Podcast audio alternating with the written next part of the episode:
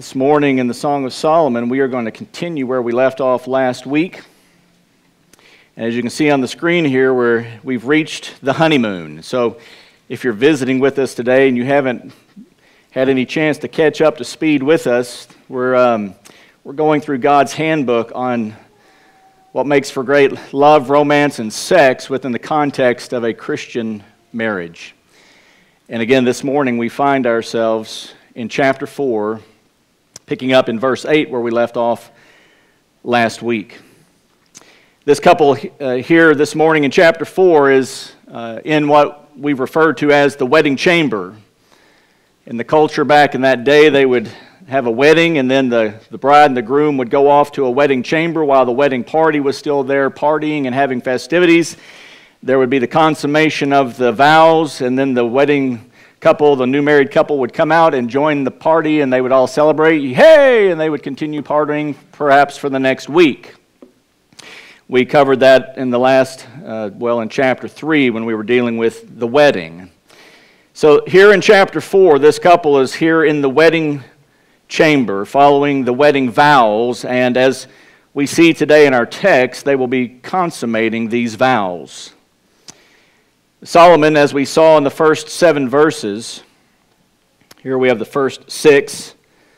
As we saw in the first seven verses last week, has been contemplating the beauty and the character of his wife. He praised her for her virtuous character. We saw in verse 1, he made mention of her eyes, again, being like doves the difference between the last time he said this is now it's behind your veil. They've been, they've been married. And he goes from there and he makes reference to her hair. Now, if you missed the, the, um, the explanation of the analogies being like a flock of goats, men, don't use that on your wives unless you're certain that you know what you're doing because it could lead you to a lot of trouble. So he made mention of her hair, he makes mention of her teeth. He makes mention of her lips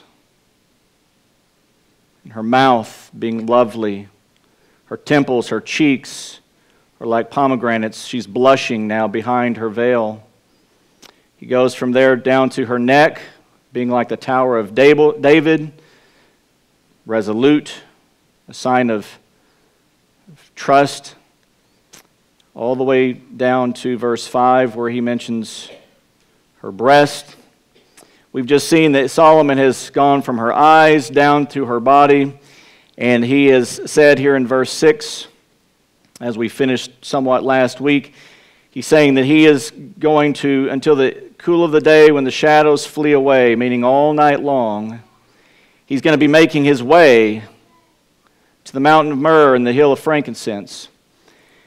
And we made mention of, the, of what these analogies were of the mountain of myrrh and the hill of frankincense, of being the woman's body, and that he's planning on having an, an enjoyable time in the wedding chamber with his new bride. And in verse 8, we're picking up with where we left off last week. In verse 8, perhaps, is one of the most significant verses in the entire honeymoon section because it doesn't seem to fit. It doesn't fit the flow of progression. We've kind of this morning just kind of briefly walked through the flow of progression from eyes to teeth to mouth to lips to verse 6 i'm going to my, make my way to the mountain of myrrh the hill of frankincense all night long and in verse 7 he reiterates her beauty and then in verse 8 notice take a look let me show you why verse 8 just seems to come out of nowhere says in verse 8, Come with me from Lebanon, my bride. May you come with me from Lebanon. Journey down from the mount, from, from the summit of Amana, from the summit of Senir and Hermon, from the dens of lions, from the mountains of leopards.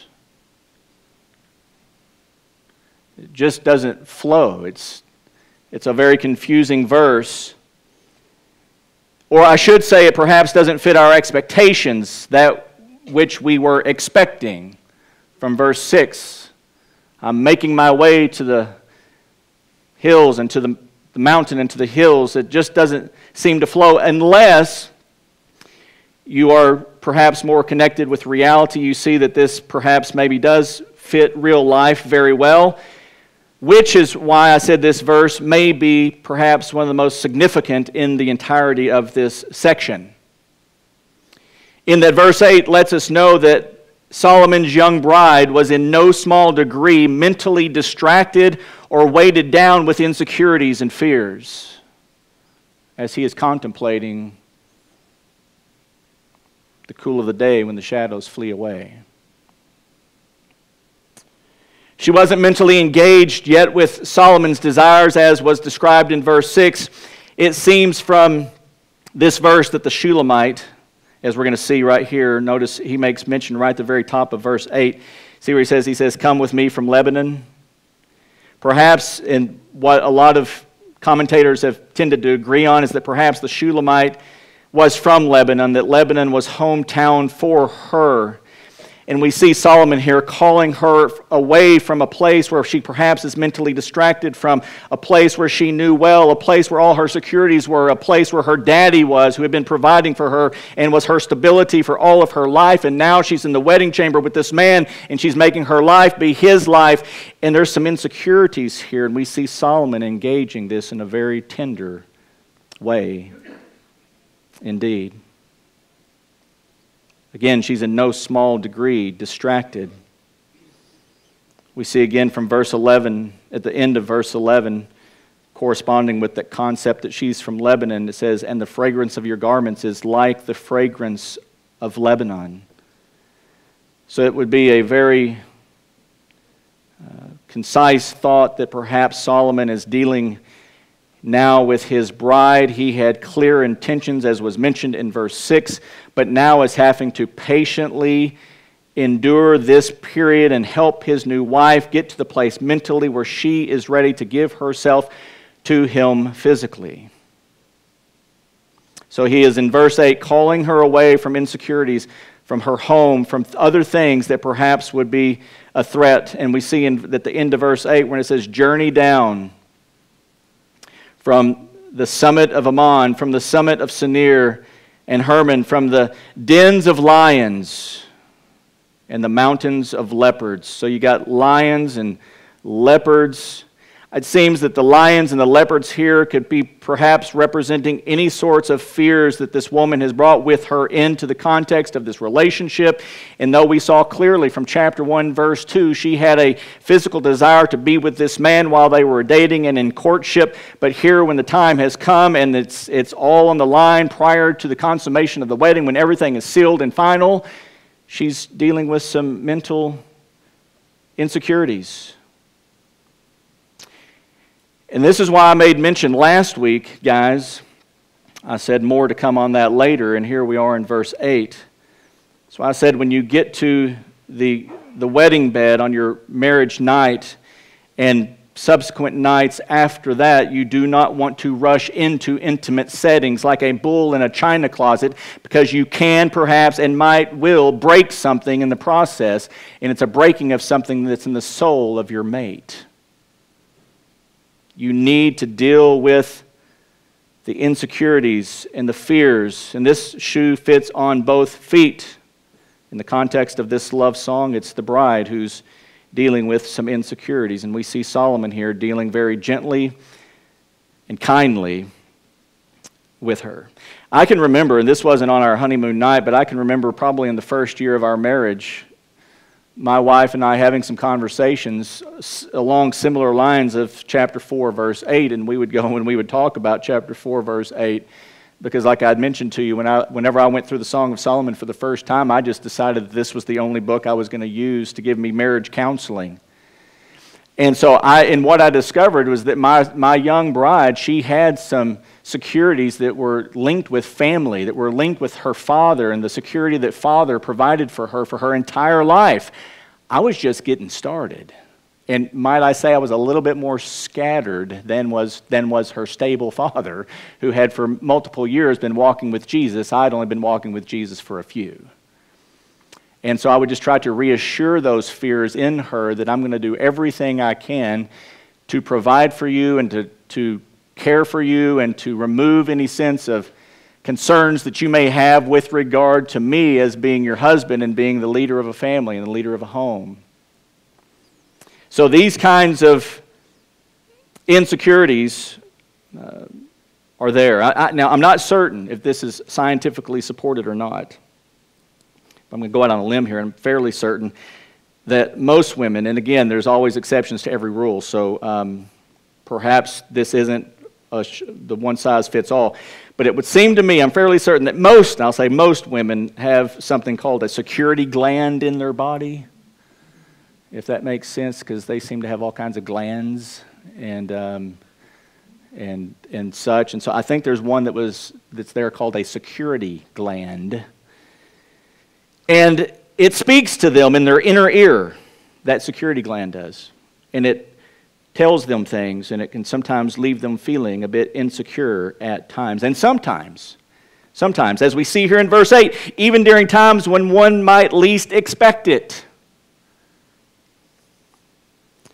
Now, I'm, again, I'm not speaking from personal knowledge. I've only heard this from others hypothetically that this might be true. I, just putting it out there. But it's clear from verse 8 that Solomon is working to get his bride on the same honeymoon train that he clearly was on in verse 6 and verse 7.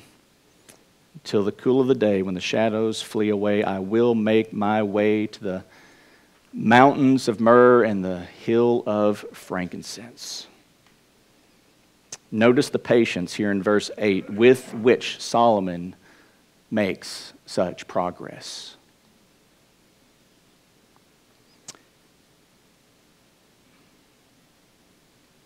Come with me from Lebanon, my bride. May you come with me from Lebanon. Journey down from the summit of Amana, from the summit of Senir and Hermon, from the dens of lions, from the mountains of leopards. He takes the time to stop and to deal with matters of the heart. I believe herein lies the secret to every great love song.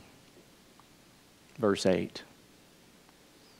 Great lovers are patient and selfless, always looking out for the needs of their true love, prioritizing matters of the heart. Amen. Amen. Men, Solomon's patient shepherding of his bride needs to be an example to us all. Well, to no one's surprise, from verses 9 through 11, we see that she has gathered her thoughts. Notice verse 9 and following. He says now in verse 9, he says, You have made my heart beat faster, my sister, my bride. You have made my heart beat faster with a single glance of your eyes, with a single strand of your necklace. We can clearly see the intensity of, the, of this moment picking up. Twice he mentions that his wife has made his heart beat faster with the glance of her eyes and with the strand of her necklace. And as has been mentioned before, think about this the eyes are the portal to one's soul, right? I mean, you can see sadness in someone's eyes, can you not? You can see happiness in a person's eyes. You can see when a person is concerned when you look into their eyes. You can see fear in someone's eyes when you look into their eyes. You can see commitment. There's all kinds of nonverbal communication that eyes can and do always speak. And it makes good sense here, and it seems that he is seeing something in her eyes that communicates to him that she has forgotten about the issues of verse 8 and is letting him know that she is now desiring him intimately. And as a result of that, it says clearly his heart beats faster. With the glance of her eyes, his heart rate has improved. And wives, this is really something very important that you need to know. Listen, there is a look that says, Could you just hurry up and get this over with? And then there's this kind of look right here. And there's a massive difference between the two. And you need to remember, all of us, that sexual intimacy, while physically great, there's a lot of this verbal, nonverbal communication that's going on that impacts the soul of your husband and or of your wife. And this kind of look, the kind of look we see here with the glance of your eyes, my heart rate has increased. You can ask any man, is the kind of look that leaves a man knowing that his wife is wholly acceptable and desirable of him. And at a soul level, he feels this and knows this. It's, it's way deeper than just the physical intimacy and enjoyment that comes therein. Way deeper than that. Remember, human lovemaking isn't just two slugs on a leaf doing a physical act for the purpose of, pro, of, uh, pro, of propagating their species. They are two living souls made in the image of God, joined together as one flesh for the unique opportunity of complementing each other, both as lovers and as those who are in love. And it's both amazing and true, but with the single glance of your eyes, wife, you can communicate and accomplish both of these for your husband. Simply put, be all there, wives. Be all there. Properly deal with all the mental distractions. Husbands, be patient while you need to help in that process. But be all there. Verse 10. How beautiful is your love, my sister, my bride. How much better is your love than wine, and the fragrance of your oils than all kinds of spices. Your lips, my bride, drip honey Honey and milk are under your tongue, and the fragrance of your garments is like the fragrance of Lebanon. Now, a simple question is how does he know that there is milk and honey under her tongue?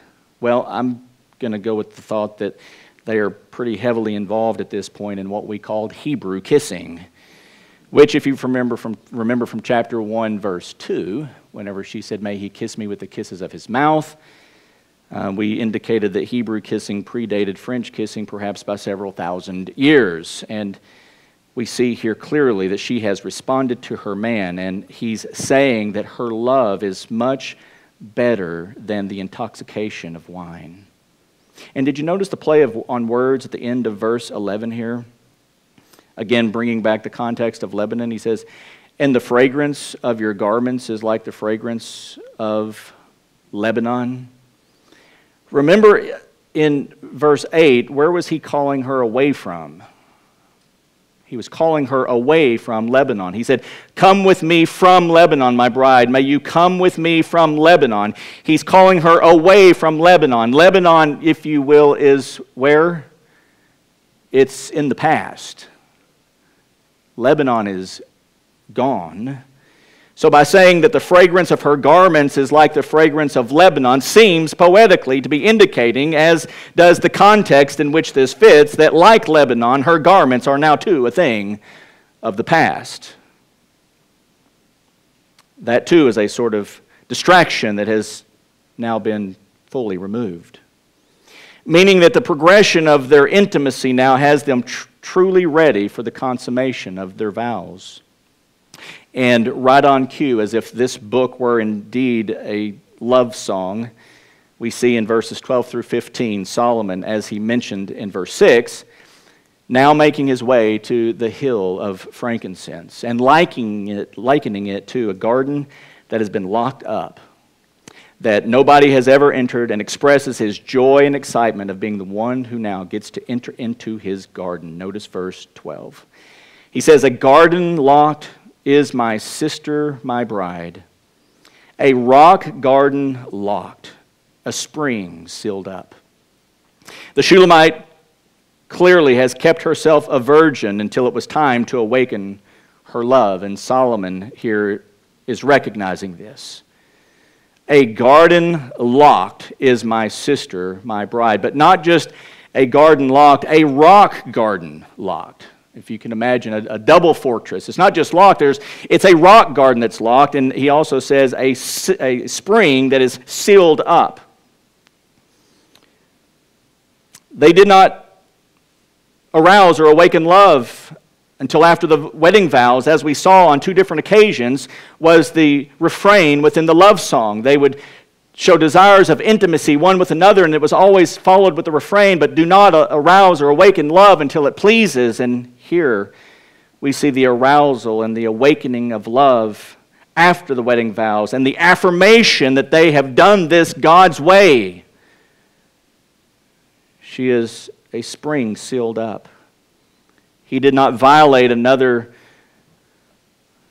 man's spring. He did not violate the, the virginity of his young bride prior to making vows of commitment until death would part them.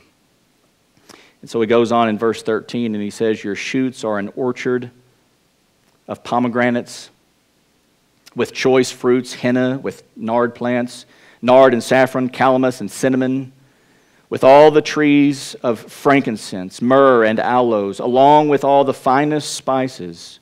You are a garden spring, a well of fresh water, and streams flowing from Lebanon.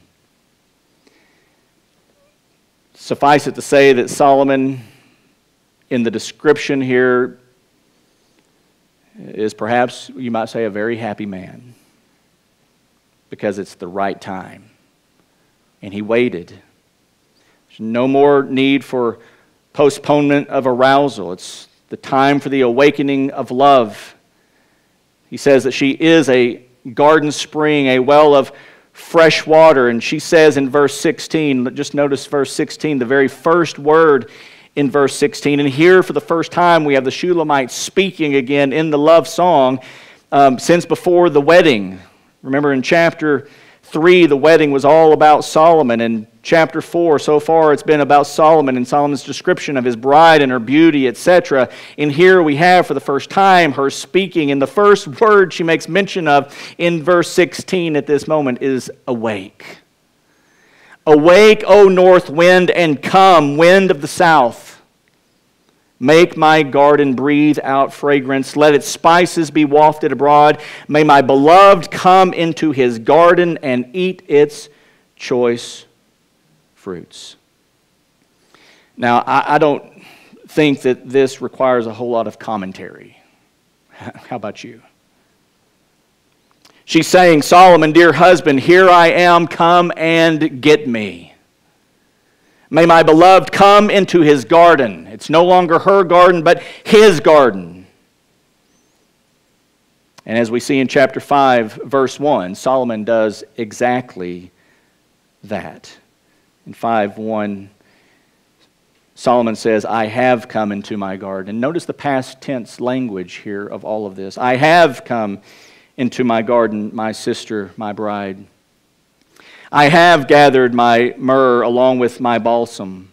I have eaten my honeycomb and my honey. I have drunk my wine and my milk. Four times he says, I have, I have, I have, I have. Solomon and the Shulamite have consummated their wedding vows. The two became one flesh. And again, what I began with last week with the honeymoon. We end here now in chapter 5, verse 1, the very end of chapter 5, verse 1. Notice we have a new voice speaking into the love song.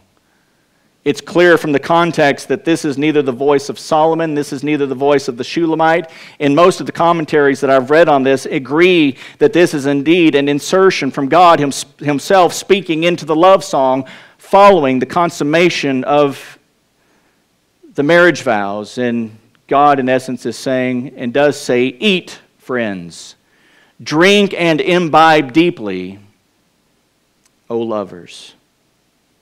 God's affirmation and endorsement of the imbibement of marital love. Sex in the context of marriage, as defined by God's word of one man and one woman, is that which is to be greatly enjoyed Yes, it will produce offspring, absolutely. But clearly, in this love song, we see that it was for the enjoyment of both husband and wife. Eat, friends, drink, and imbibe deeply, O lovers. Imbibe on the pleasures of marital love.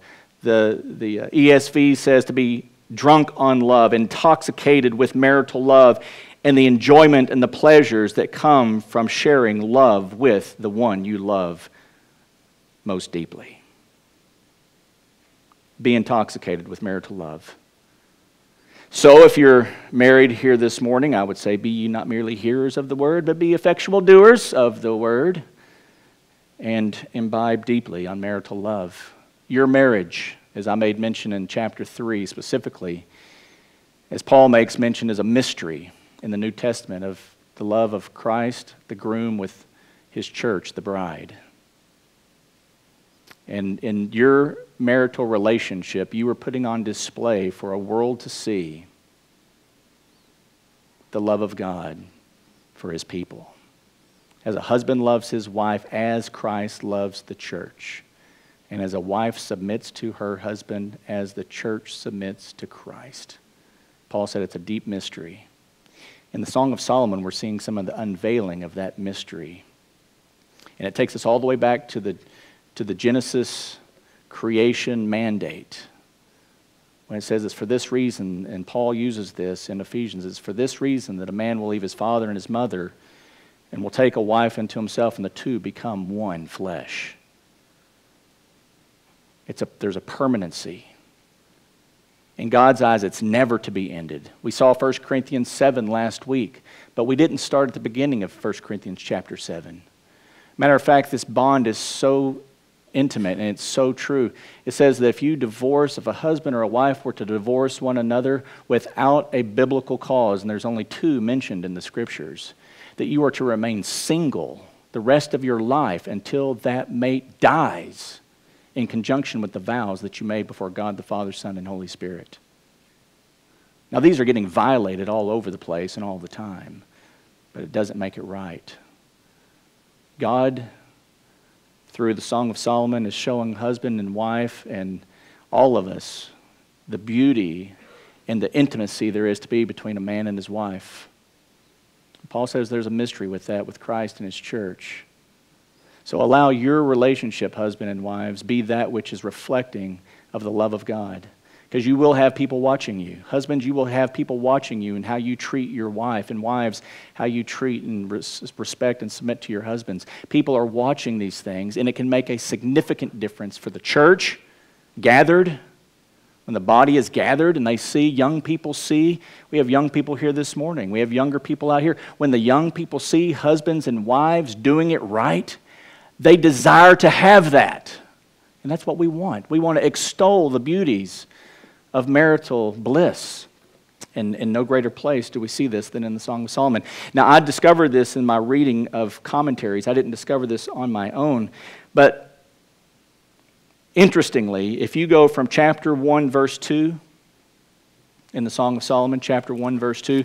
So you got 1 1, which is the opening, which is the Song of Songs, which is Solomon. So if you, he kind of pushed that one off and he began in, in verse 1, chapter 1, verse 2. May he kiss me with the kisses of his mouth. If you go from chapter 1, verse 2, all the way over to chapter 4, verse 15.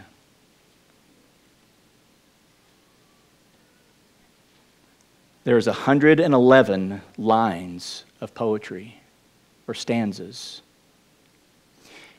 And then if you go from chapter 5, verse 2, all the way to the end of the Song of Solomon, chapter 8, verse 14, you have 111 lines. In the very center and the heart of this love song, where she speaks awake, where he says, I have come, and God says, Imbibe deeply, O lovers. You have the core, you have the center of the love song. So to assume that marital intimacy is something that, needs, that can be played with is a, is a misunderstanding of gargantuan proportion. And this is why husband and wife must protect the wedding bed at all cost. and nothing must be allowed in there.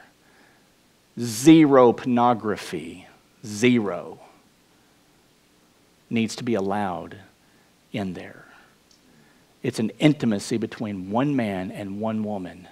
It's at the core of the beauty of God's design for husband and wife.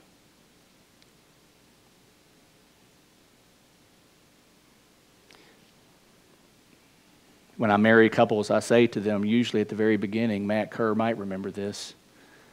I said that when a couple gets married, a pastor is sending them out on a journey that could be one of the most destructive journeys they ever experience in their entire lifetime.